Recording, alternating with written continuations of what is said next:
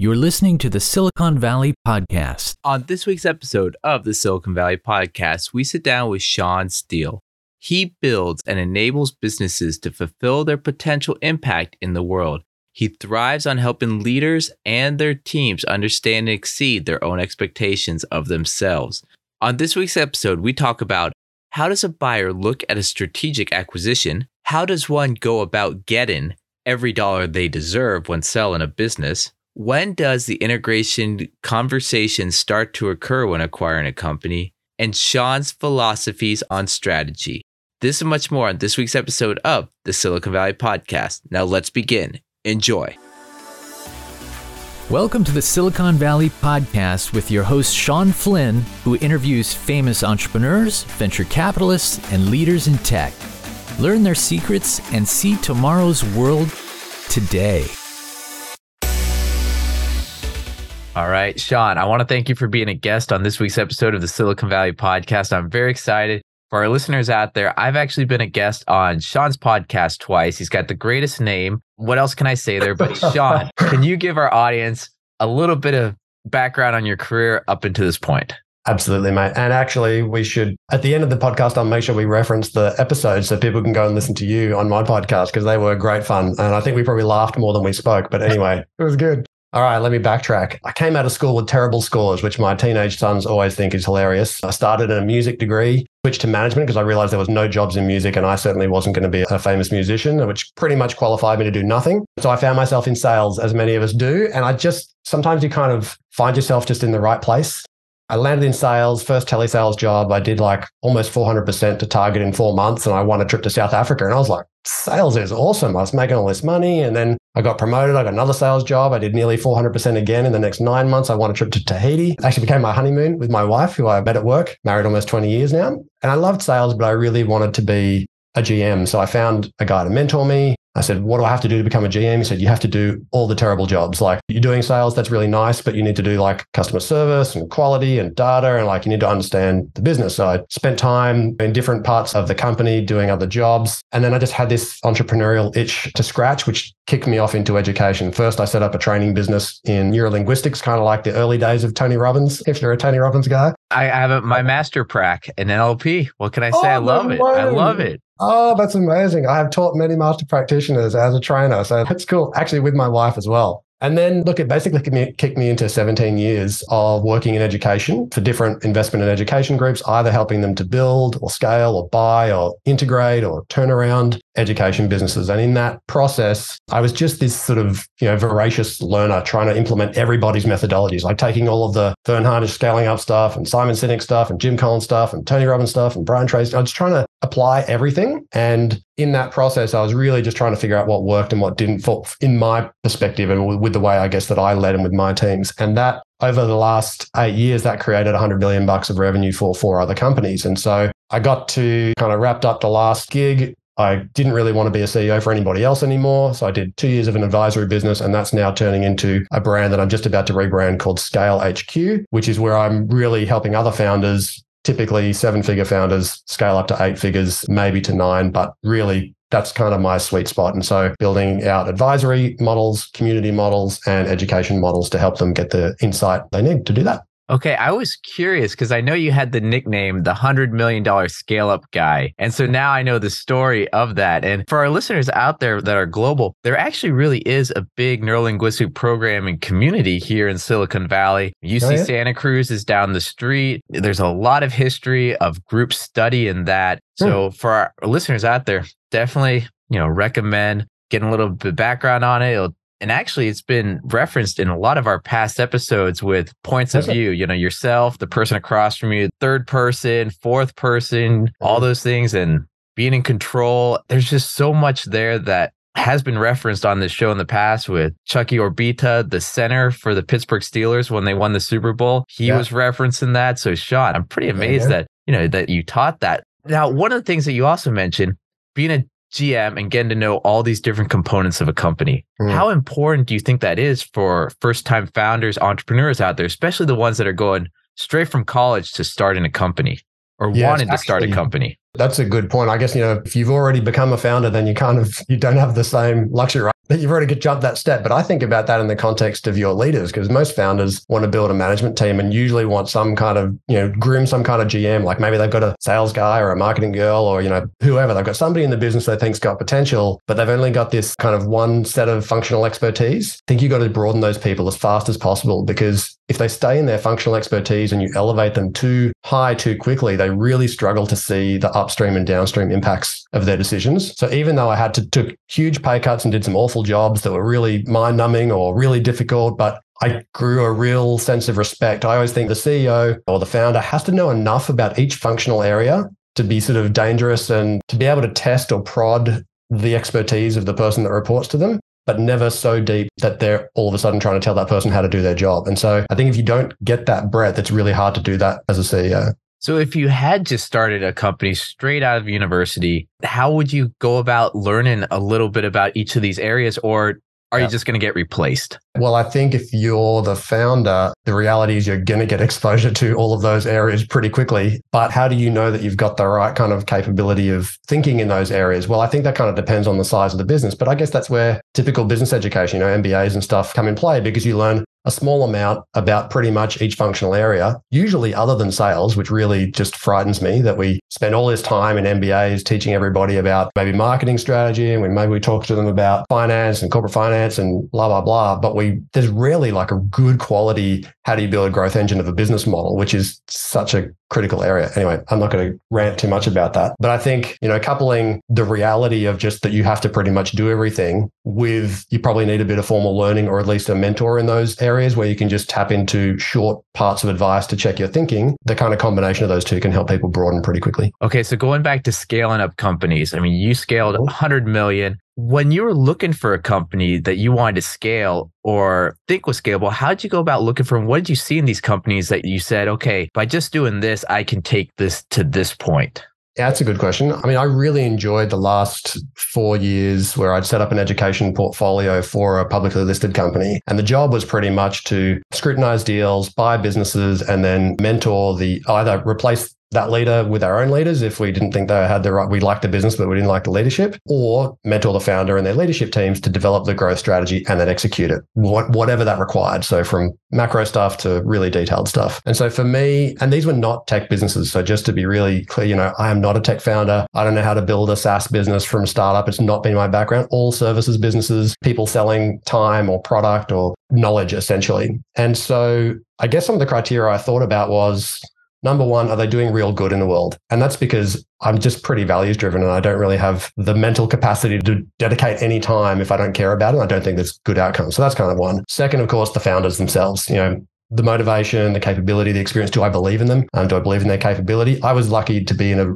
role where we could replace them. And so if I didn't have that, but I liked everything else, then we would just replace them. The third would be scale constraints. And, you know, in a lot of SaaS models because it's already software based the scale constraints are maybe really kind of market oriented like what's the tam? Whereas in a services business there's a lot of other constraints. Like if you have physical infrastructure campuses you've got you know you're trying to build a services business that requires specific skill sets to deliver the service like pest controllers or you know technicians of some kind then you may have a real people constraint. So you may have a great growth strategy but you can't actually scale up the delivery. So i'm always looking at scale constraints I'm looking at the rest of the leadership team. Do they have the capability to execute the plan? Do I think there's a, a material competitive advantage, not just sort of an incremental one? And a sort of space that can be owned? Like, is there a bit of white space that I can see from a market perspective that these people can play a role in, really sort of taking leadership on? I definitely look for strong recurring revenue opportunities because a lot of services businesses are pretty transactional. And so they're often replacing the same revenue next year with a whole new set of customers. And so every year it's like, God, you got to replace last year's revenue and you got to grow this year. It's really, it's kind of hard going if there's nothing recurring. And then finally, I'm always looking for what are the two or three initiatives like not the million things. What are the two or three things that if we can do those in that business, will really catapult the growth over the next, you know, three, four, five years. So I'm always trying to figure out what those couple of things are. Of course, in discussion, usually the founders have some great ideas. So it's not like I come in and go, well, I'm the magician and I've got all the ideas and you don't know how to run this business. Completely the opposite. Usually between their customers, their team, and the founder and the market, the answers are sitting there. It's just about how you execute them. So, with all that, kind of what's your philosophies when it comes to strategy? Philosophies when it comes to strategy. Well, I like to think of strategy pretty I guess pretty simply, in my view, strategy is really about it's about asking the right questions and as a result of the right answers how are you going to have clarity about what are the two or three things that you're going to double down on that are going to help you build real competitive advantage in the medium term i like to think of strategy as competitive advantage in the medium term like that's pretty much as simple as I like to think about it. You know, everything, a lot of people have business plans, which are nice. You know, they're full of, you look at them and they're a big list of key results and priorities and stuff. But is that going to build a bigger business? It might do. But is it going to be a better business, a more valuable business, the business that's going to be harder to compete with? It's going to have a stronger advantage. If it doesn't have that, if you do all those things, in three to five years, will you actually have a stronger, better, more valuable business, or will it just be bigger? If it's just going to be bigger, actually makes you weaker because you become easier to disrupt. You spend more time on the turning the wheels, and everybody else who's got a smaller business who's far more nimble can easily upset your business model. So I think that's to me the core of strategy. That's super interesting about the size there. I mean, here in Silicon Valley, it's all about disrupting, taking on the big guys. But you know, before you get there, the big guys just acquire you. Mm-hmm. that's kind of the cycle. But you were on the buy side for a long time. When you were yeah. looking at companies to acquire, what would catch your attention? How does a buyer mm. look at a strategic acquisition? I reckon four or five things that I used to think about. Can I create revenue synergies? Like, okay, maybe not can I? I'm assuming that I can. I'm not going to buy a business unless I can, but where can I create revenue synergies?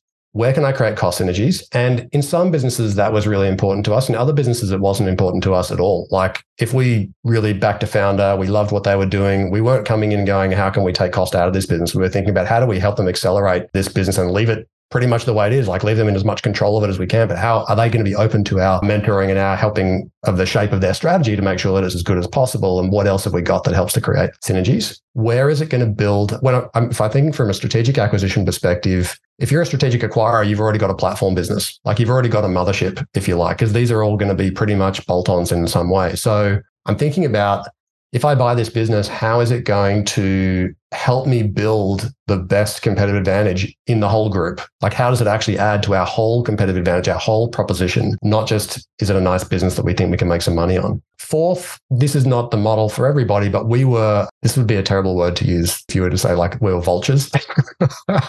But there are some businesses that don't have the capability or the desire, or it doesn't align with their objectives to do turnarounds or to find businesses that are a little bit, you know, not working well, they're a bit damaged or a little bit cheap. I don't mean bad businesses, but you know, stuff where you go, you know what, I'm willing to do the work on this thing to create value in it. And that was our model. So I'm looking for a favorable price where I can see immediate upside before I even get any growth. I can see that we're going to make money on the way in based on the price that we buy it at, based on what I think we can create in the first, the revenue and cost synergies quickly. And then finally, we're always looking to protect our downside. So how do I, you know, how do I ring fence my risk? How do I protect my downside? Like what's the worst possible outcome if we screw this thing up? What's going to go wrong? How much risk am I willing to take and how do we protect that? If I can answer those sort of five questions and feel confident that even on the risk side, we're not going to have a business, we're never going to buy a business that has no risk, but can I get comfortable with the key risks and how we're actually going to get through those and do those other things stack up. If they stack up, then I think it's probably going to be a good bolt on.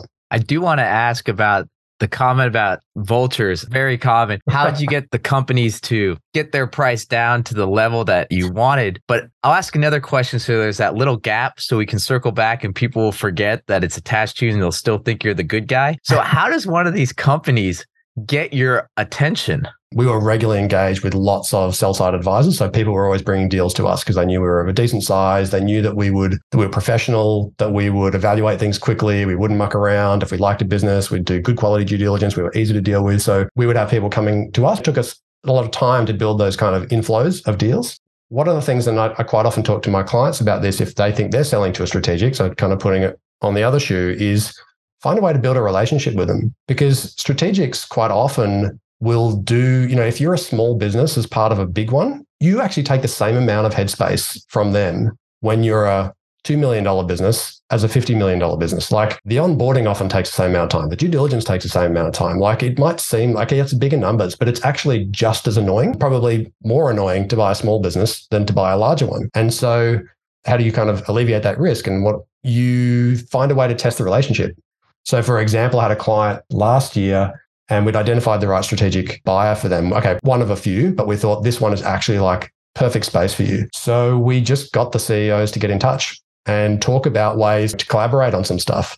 To give both of them an opportunity that's not in a sale process to actually build a relationship and sort of sniff each other out. Because it's like if you like doing business with each other and you're learning that stuff over time, then you build a bit of trust in the relationship in the way that you engage. And all of a sudden, they hadn't even done anything together, but they'd had multiple meetings. And three months later, they got an offer from the strategic who came to the table and was like, We really want to buy this business. And I was like, Bingo. That was such a great example of build a relationship with strategic. So I think you go direct. Like, you know, subject to if you've got a sell side advisor, depending on how you want to do your sale process. And I definitely think having a sell side advisor is a good idea. Then, yeah, see if you can test the relationship. I think that helps. Isn't it kind of odd how some of those initial conversations of, hey, let's just become partners on this turns into, I'd rather not partner. I'd rather just acquire you. They like your business and they're just thinking, well, yeah, I actually could collaborate with anyone, but why wouldn't I want to take a stake in your success? If I've got a big, you know, balance sheet and I can afford to buy you, then why wouldn't I? I may not buy all of you, but maybe I buy a small portion now and then I actually, we agree to buy the rest of you later. So I can help you grow, participate in that sort of five years, but I also know that I've got access to you when I, and if I help fuel your EBITDA, you know, your profitability, then we're both going to win. We're kind of aligned on the outcome. And with that investment, you're kind of keeping track to make sure they're not partnering with your competitors and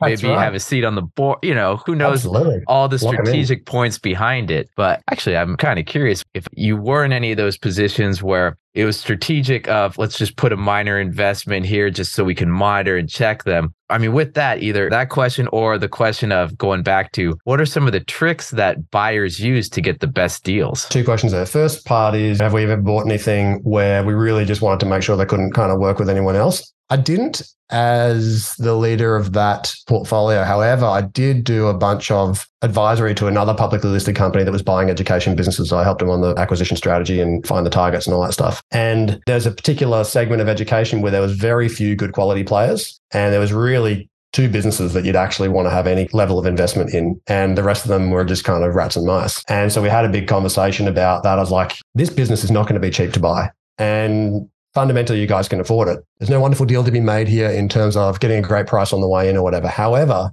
these guys are absolutely accelerating. They're going to scale. They have the best IP in the business. They have an excellent leadership team. They have a great quality board. They are absolutely going to continue to go well. So it makes a lot of sense for you guys to get in now. And you probably can't even afford to take a majority. You know, take a minority, get in the game, get them working with you and find the opportunities. And so that ended up being what they did. The second question that you asked was, what are the tricks? Well, I think we may, and we may have touched on this a little bit in some of our episodes, but one of the tricks, I guess, and I don't know if it's a trick, but it's conveniently favorable, I think, when you're the buyer to have time drag out. And there's lots of other kind of methods. But when you're the buyer and you've got into an exclusive period on a deal that you want to make, and you know, usually all the discussion up front is like, oh, you know, due diligence is we're gonna have a couple of weeks of conversation, then we're gonna do duty for like four to six weeks, and then we're gonna get a plan. We'll all be done in three months. And the reality is, I mean, you're the expert here, but I don't know how many deals get done in three months, but not very many in my from my side. And so what's happening during this as this, let's say, four to six weeks of DD or eight weeks of DD starts to drag out, as the buyer, you're getting trading updates which is very helpful because you're kind of seeing how do they go in terms of meeting the expectations they've set for you and their team. Second, the owners often actually get distracted. And when they get distracted, because the sale process is annoying and it takes a lot of their time, the performance can start to suffer. And if the performance starts to suffer, it's playing into my ability as the buyer to improve my negotiating position because like oh i mean you guys said you were going to do like 2 mil this month and you're only at like 1.7 like maybe it's not as strong. And they're like all of a sudden they're sort of selling back to me i'm like okay this is good. I'm getting more cards right? And if you think about time as the buyer, you're either building confidence in the business because you're not finding anything that's alarming. You are building confidence that they can execute on their numbers. So you're building confidence. And the more time you've got, the more that confidence builds. Or it's eroding confidence because you're like, maybe I actually don't want to be in this deal. Maybe it's the wrong deal for us. And so you're seeing how they respond to pressure, how they perform, how they deliver. And really the only negative outcome is, of course, if it's going really well, then your price could be going up because depending on how it's been structured and what the timing is with financial years and things, maybe your price is actually going to get higher. But it's only going to get higher if they're really kicking ass. And so take the fact that, okay, maybe I'm going to be paying a little bit more. But on the flip side, I've actually got greater confidence that this is a great business. And so I might have to pay a little bit more, but I've got the benefit of all the additional confidence. So it's reduced my risk. So that's definitely one. Time, I think, is a big winner for the buyer. They don't have a lot to lose by dragging it out. It's really crazy the amount of time that due diligence takes. And I'll talk to people that, oh, it should only take they really guess it's going to be a short amount of time because, oh, yeah, my company's really simple. But then mm-hmm. once the conversations of, okay, this group does IT due diligence, this one's checking HR, this one's checking legal, mm-hmm. and people have no idea, wait, you're going to do cybersecurity due diligence on a vendor? Wait, why are you going back to every employee that I haven't even known about? It's incredible yeah. the depth that people are not aware of that everyone is doing to check the boxes. And from your side, do you ever think it's a little bit too much? A hundred percent. So when you're on the selling side, you've got to remember that the buyers, it's like the CEO or the person who's leading the acquisition, the person who's going to be responsible for making, for creating value out of your company, they're looking for all the opportunities to uplift and grow and all the rest. But they might have three or five or 10 or 15 people or whatever in the background who are all trying to find reasons not to do this deal.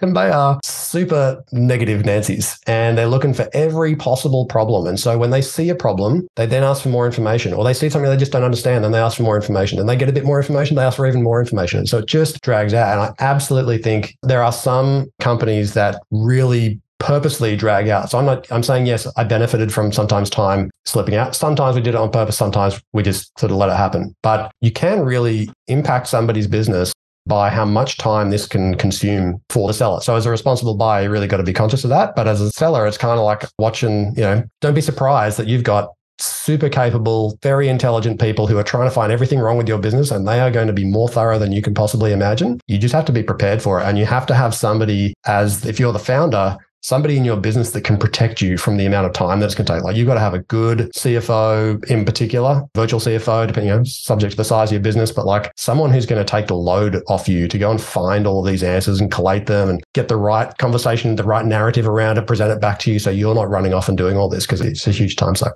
So with this timely process and maybe even before due diligence, maybe the whole process itself, how does a company go about getting every dollar they deserve when selling their company?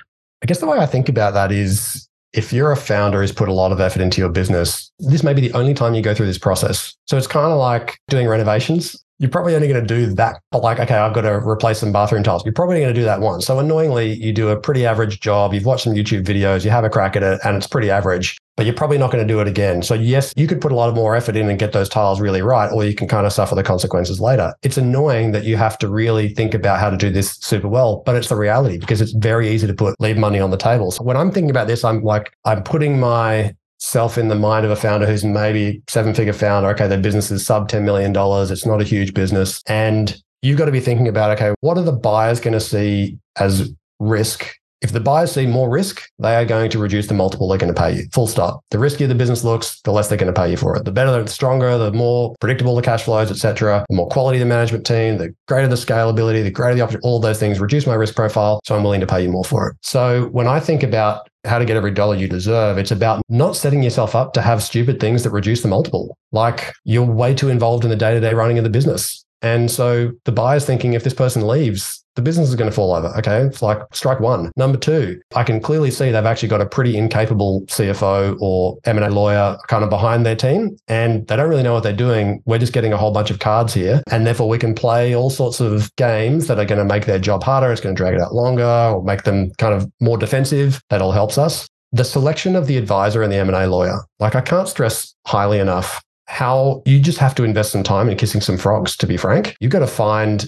an advisor who's going to be the right fit for your size of business, the industry that you're in, the kinds of people that you might need to sell to. And that's hard if you've never done it before as a founder. It's a bit scary, right? They've all got a sales pitch and so on, but you need to really find someone who you think is I think in particular, if you can find someone who already knows the strategic buyers that you want to sell to, has already done deals with them, can pick up the phone tomorrow and sort of anonymously test your business against the CEO and their interest, that is worth its weight in gold, especially if you don't want this process to take a long time. Sean, um, thank you for that amazing setup right there. When I'm not the host of the Silicon Valley podcast, I'm a mid market investment banker focused on mergers, acquisition, growth capital. Connect with me on LinkedIn or go to the Silicon Valley podcast.com. All my contact information is there. Sean, please continue. That was a good plug. That was a good plug. Perfectly timed. Last two thoughts on this one places where you leave money on the table. Preparation. Preparation for management meetings in particular. Like Who's going to be in the room? What are they going to ask? Practice your responses. Like, don't let idiots in your business in the room. Don't let the buyer chat to whoever they feel like during due diligence without you sitting there to control the narrative. Like, you actually have to control the narrative, the positioning of your business, your motivations for leading. Like, you can't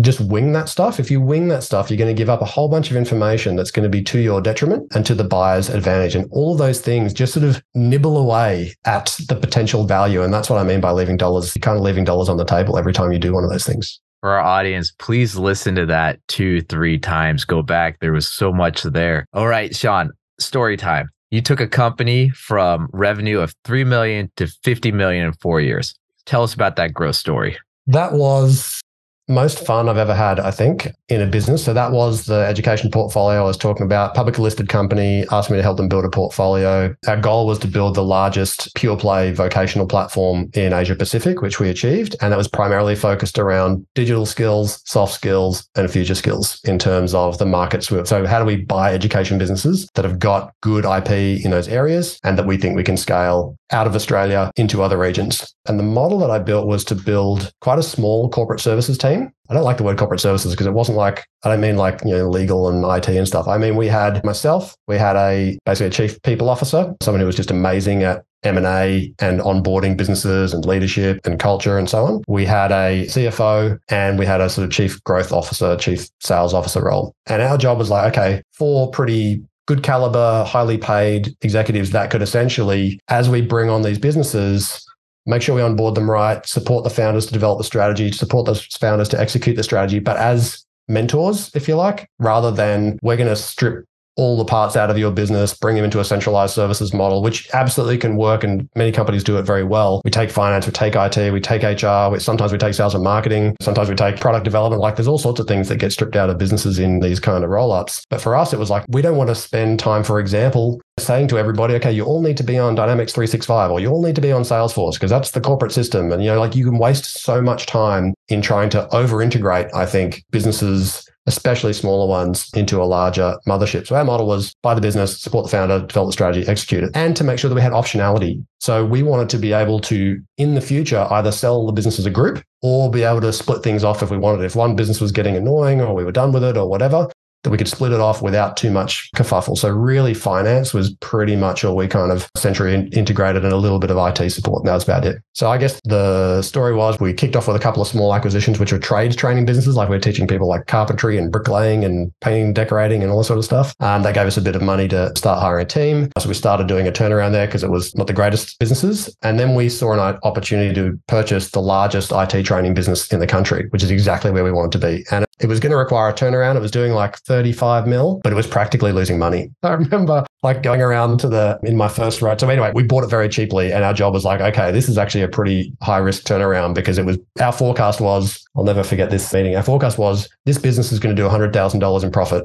if we do nothing to it this year. They were making $35 million. They were spending $34.99 million. and somebody in the room's like, I'm pretty sure the coffee cart downstairs makes more profit than that. And I was like, yeah. And if they screw up the coffee cart, they're not going to lose millions of dollars in the next five seconds, which is basically what we were facing. So we had to do a turnaround. Yeah, we did a full overhaul of the business, the whole thing. Like CEO left on day one, new CEO came in, complete revamp of culture, system, sales model, everything pretty much, except for some product iteration. But the product was good. We liked the product. We liked the people. It had been around for a long time. It was a good stable revenue base. that had just been unloved for the sort of previous five years. So that was the first anchor in the platform. And then we looked for bolt on. I remember in one stage, we were in due diligence on seven businesses at exactly the same time, like an exclusive due diligence period. So we had like people everywhere and like seven projects going at the same time, like Gantt charts coming out our ears. It was a bit crazy. In that time, we started some new businesses in the group. We started a new training business, T, that did 5 million in the third year, was a great little startup. We, since I left, which was August, September 2020. The teams carried on and finished a whole bunch of the acquisitions we were already working on. You know, they bought a big tech training business in New Zealand, a negotiation skills business, a communication skills business, another IT training business. And today the business is doing well north of 70 mil, very healthy EBITDA. And the team that I recruited is still there and kicking goals and doing an awesome job. So it's been, it was a great journey. Oh, that's fantastic. And for our listeners, there's a couple things there. This is a platform, and then we're looking for bolt ons. So, could you dive a little deeper in what's considered a platform, what's considered a bolt on?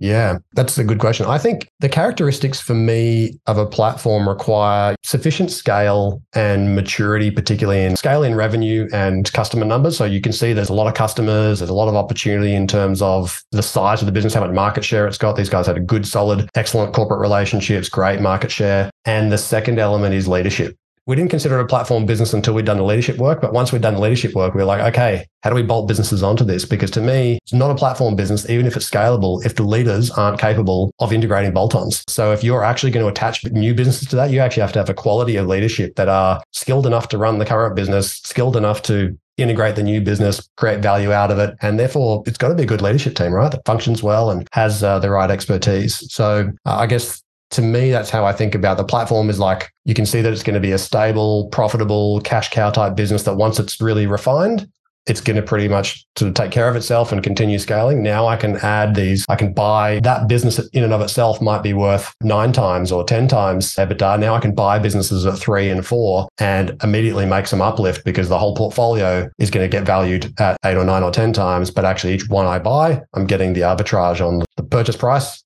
and the ability to sell it later at the higher price. Okay. And going back to some of the deals that you've done in your career, okay, which is harder, turning a company from negative 350K quarterly to profitable or taking a company from 83 to 123 million in revenue? Well, I would say for me, my leadership got tested much more in doing the negative 350K a quarter to 6 million. That journey was like hard. That was hard, man. Like it's a small business. It was sub 20 people and every bit of your leadership is being tested in that environment. Like you might have a whole bunch of expertise and a whole bunch of things, but lots of them aren't going to be relevant if we don't get 12 leads tomorrow and convert them at 7% and that turns into X sales at these dollars. Like you're not going to actually break even if you don't if you can't dive into that level of detail. So, but at the same time, if you have to lead people through a crisis, it actually requires transformational leadership, perhaps more than transactional. You've got to get a whole bunch of, you know, we had to, I remember going to these people. This was a small education turnaround week coming in. The business that had bought it was a corporate business that's now listed that had bought this small training business. And they told us that, you know, it's doing like 3 million bucks of revenue and it's profitable It's like doing 15% EBITDA. Well, okay, fine, cool. By like the seventh day, I was counting the students and it was like, you told me those 330 students. There's actually 107. I've gone around, I've chatted to everybody. They've counted like the kids in the classroom. There's 107.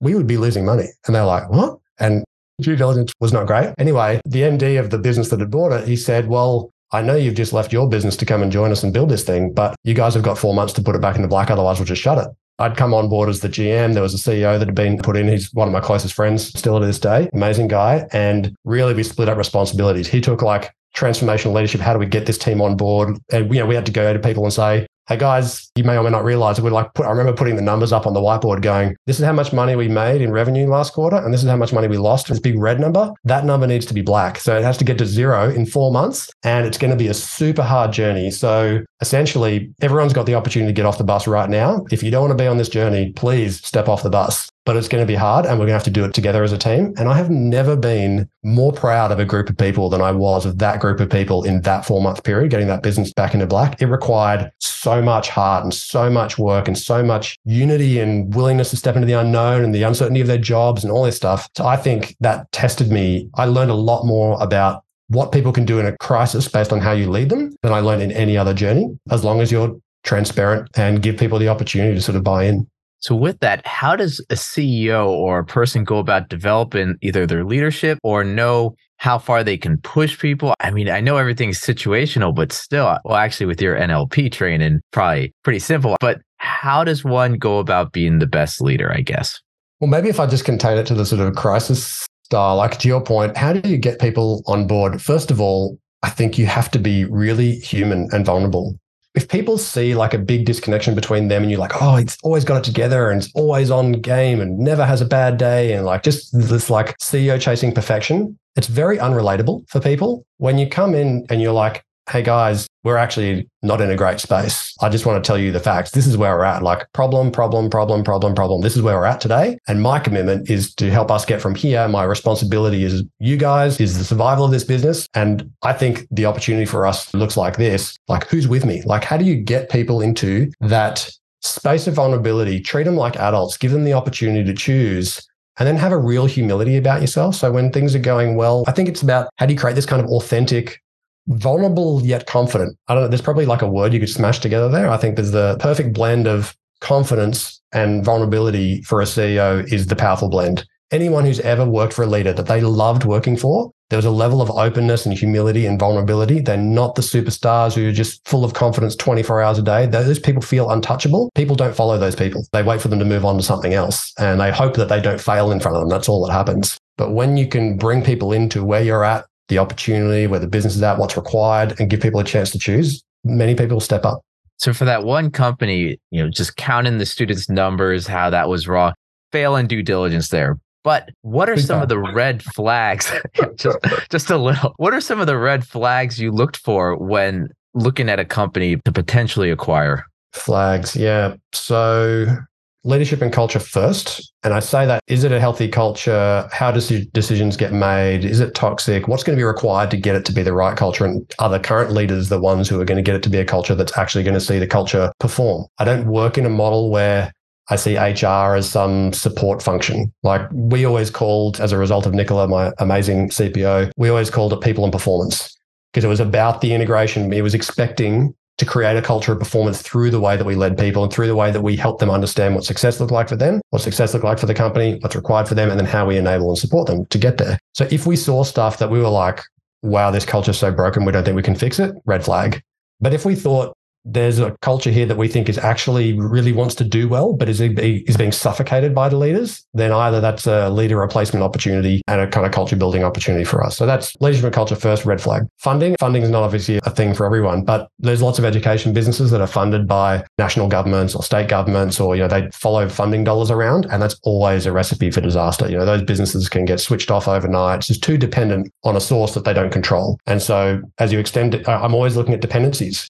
How much concentration is there in a segment, customer group, a product type, a geography, a system? You know, is there a weak link here that's just making up too much of the business? And I'm not also a fan in the same breath of trying to diversify everything and losing your specialness and not owning a space. I don't think like that either. But dependencies are, of course, a risk that I'm looking at. Industry headwinds, they come and go, but sometimes you can see like three or five years of headwinds. You're like, maybe this is a timing issue. So maybe I wouldn't buy it for that reason and social proof. What's going on in this business these days is widely available on Glassdoor and Google and Facebook and every other place that people talk about you. So there's a lot of clues as to actually what the business is like to work for. And then, of course, in DD, any financial funding business, if we can't recreate their model ourselves, you know, that's if someone gives us that says, "Oh, this is what the forecast looks like. This is our budget." We, of course, recreate the own financial mo- our own financial model for that business and try to figure out what it's going to look like. Make our own forecast, our own estimates. The funny business flows through to that process. So if there's a whole bunch of you know just numbers that just don't make sense, and they don't stack up, and they can't give you good responses, you just put makes you nervous. And then the last part is probably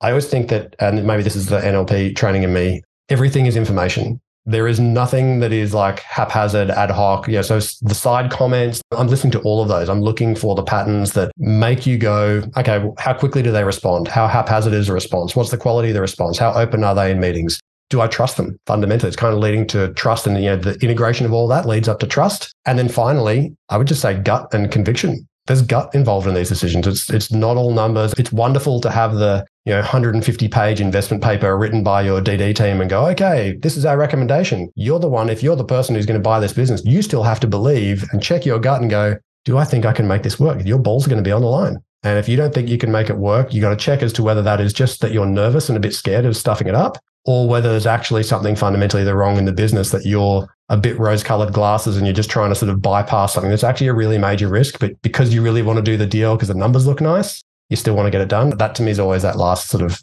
last check. Couple questions before wrapping up. How come you've focused on the education space your whole career? Probably from the very start, I found myself always just loving the opportunity to coach and develop others. Like when I was in sales and I was early days and I was smashing out these big numbers, I was so invested in my personal development with Tony Robbins and Brian Tracy and all these guys. And so the leaders were always asking me to do goal setting sessions with the rest of my sales team, you know, in my peer team. And it just started, I loved seeing people exceed their own expectations of themselves. And so that kind of always led me into, you know, leadership roles and developing roles where you're helping and supporting other people. But I think the thing I love about education, even though now I support a lot of businesses from a lot of sectors, when people go into education, they quite often are making a big sacrifice of time, money, effort. Let's be real. Nobody wants to do the course. Like, have you ever enrolled in a course where you actually want the content? That does not happen. You don't want the content. You want the outcome on the other side of the content. So the education is just a vehicle. And if somebody's, I've often worked in environments where there's like really, it could be years, could be tens of thousands of dollars, could be a huge commitment. That's a lot of trust to give someone, I think. They're saying, I'm willing to give you like four years of my life or two years of my life or $10,000 or whatever it is. I feel very grateful and very sort of obligated to make sure we do a great job because usually they're doing this to try to create better opportunities for themselves and their families. And okay, unless it's like a you know a work course because you got to learn how to do Excel or something, okay, maybe not so transformational. But in the bigger course stuff, I think that's a real honor. And so I took it really seriously. I loved that opportunity to because of that pressure that I felt to help lift a team and make sure they really put themselves in the mind of the student and didn't think about it just as numbers in a business. And with your whole career, all these transactions, what were some of the key takeaways from all these acquisitions that you're a part of? And what are you also currently working on that you could tell our listeners about? Takeaways. I actually really love acquisitions as a great way to make money. I think it's a great way to make money. It's an incredible way to build value in a company as long as they're sensible and they're not just based on numbers. Second, you have to probably assume that you're going to have to look at 100 to find one that's actually suitable. So it takes time. You got to get experts involved because it's a major distraction. So you can't take on too many. You've still got to run the operating business. Don't lose focus on the main game. It has to be resourced appropriately so you can stay focused. Fourth,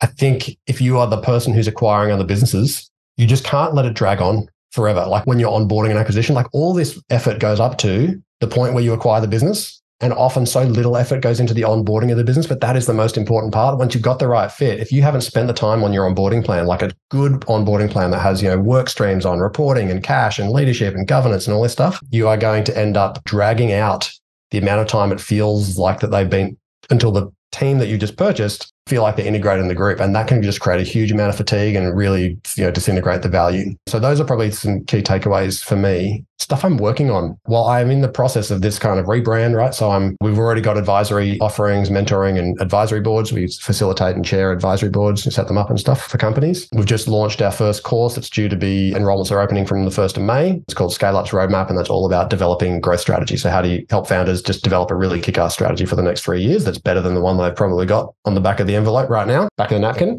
And then finally, the community model, which will come out later this year. And that's about creating peer mastermind groups, a sort of a different approach to the YPOs and the EOs and of the world. Like, how do you create the right support structure around founders in that seven figure stage? So, I guess your second question there was how do people get in touch with me? There's three ways. One, we've just released a free checklist. So on that growth strategy course that we're about to do, there's an eight step checklist. You just go to seansteele.com.au forward slash checklist. And it's S E A N S T E E L E com.au forward slash checklist. And you can grab that. Second, I've just started a ScaleSmart newsletter on LinkedIn. So I've just started a weekly, and I follow your newsletter, Sean. I love getting yours every week. So a little plug for you. But if you follow me on LinkedIn, you'll get access to that. And then finally, ScaleUps podcast. It's easy to find me. Just Google ScaleUps podcast. You'll find me there. If you want to listen to Sean Flynn, he was in episodes 47 and 52, and you'll find that on all the usual stuff Apple, Spotify, YouTube. And fundamentally, I interview founders that are scaled aspiring founders that are still trying, experts on scaling, and then I do some 10 minute tutorial stuff on scaling. So, for our audience, I can't recommend Sean's podcast enough. Everyone, check it out, especially the two episodes that he mentioned. We'll have all that information in the show notes. And for our audience out there, I already did a shameless plug, but I'll do one more. If you're looking for an investment banker to help you with merger acquisition growth capital, please connect with me on LinkedIn at Sean Flynn SV or go to the Silicon Valley podcast.com where we have all our past episodes. A lot of those episodes, amazing content that can help you at any stage of your company. And with that, Sean, I really want to thank you for your time this week on the Silicon Valley podcast. My pleasure. Thank you, mate. Thank you for listening to the Silicon Valley podcast. To access our resources, visit us at the siliconvalleypodcast.com and follow our host on Twitter, Facebook, and LinkedIn at Sean Flynn SV. This show is for entertainment purposes only. Before making any decisions, consult a professional.